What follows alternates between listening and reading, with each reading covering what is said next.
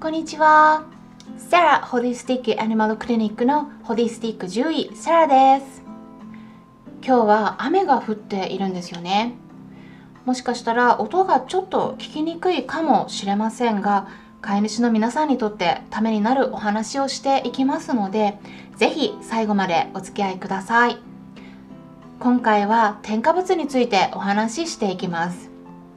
YouTube 動画の方ではペットフードシリーズとしてもうすでに7回分お伝えしていますので興味のある方はそちらも合わせてチェックしていただければと思うんですがもうあっという間ですね。セミナーでもお伝えしているような有料レベルの内容を含んでいるんですが新型コロナの影響で金銭的にも厳しい方が増えているということで復興支援としてまずは100本を無料で公開していくというスタンスでやっています。動画の本数がある程度増えてきた段階で過去の動画はそのうち消すものも出てくると思います。消す時は予告なく消していきますので興味のある内容のものがあれば YouTube 動画を今のうちに見ておくことをお勧めします。さて今回は添加物のお話です。添加物についてはやっぱり気になっている方が多いのではないかなと思います。なんとなく体に悪いイメージがありますよね。まあ悪そうなんだけれど実際に本当に体に悪いのって思ったことありませんか？悪いっていう人もいるけれどきちんと商品化されたものだしお店に陳列されていて出回っているんだから基準をクリアして安全と認められたもので全く問題ないよという人がいるかもしれません。添加物は悪そうって思っている人もそんな別の意見を聞くとどっちが正しいのかわからないといったことになりますよね。それで結論から先にお伝えしてしまいますと添加物は避けた方がいいか。うん。私は避けます。でもこれはどこまで気にしたいかのレベルによると思います。先ほどもお伝えした通り商品化されたもので安全として認められているんだから気にする必要なんてないよという人もいるんですよね、まあ、こういうのは人それぞれなのでそう思う人は気にしなくていいと思います。添加物などの特殊な物質が安全かどうか本当に調べたい場合っていうのは一つだけではなくたくさんの実験が必要になるんです。例えばの話です。10個の実験結果があったとして安全性に問題があるという結果が2個。問題ないという結果が8個あった場合論文にも品質があってその辺りも考慮されるのでまあ単純に多数決で決めているわけではないんですが安全レベルを数値化したら10段階の2という感じになりますよね。なので安全レベル0が白レベル10が黒だったとしたら2っていうのは結局グレーになります。ただ最初は問題ないとされて認可されていた添加物が後になってよくよく調べたら発がん物質だったということもあるんです。例えば添加物ではありませんが分かりやすいのがタバコの話だと思います。その昔タバコが普及した時は問題ないと言われていました。でも今の時代になればそれが有害だっていうのは広く知られていることですよね。ちなみにタバコを吸っている飼い主さんのもとで飼われている猫ちゃんはリンパ腫になりやすいことも分かっています。またタバコの出ないあタバコじゃない煙ですね。煙の出ないタバコでも発がん性があることが分かっているんです。それから遺伝子組み換え食品によく使われている農薬グリホサートもそうですよね。農薬の人の農家の人の話を聞くとやっぱり農薬をまいた後は頭痛や吐き気などが出て具合悪くなる人もいるそうなんですね。農薬をまいたことを知らされていなかった周辺の住民の人たちが何人も体調不良を起こしたり子供に失神が出たりといった報告もあるくらいなんです。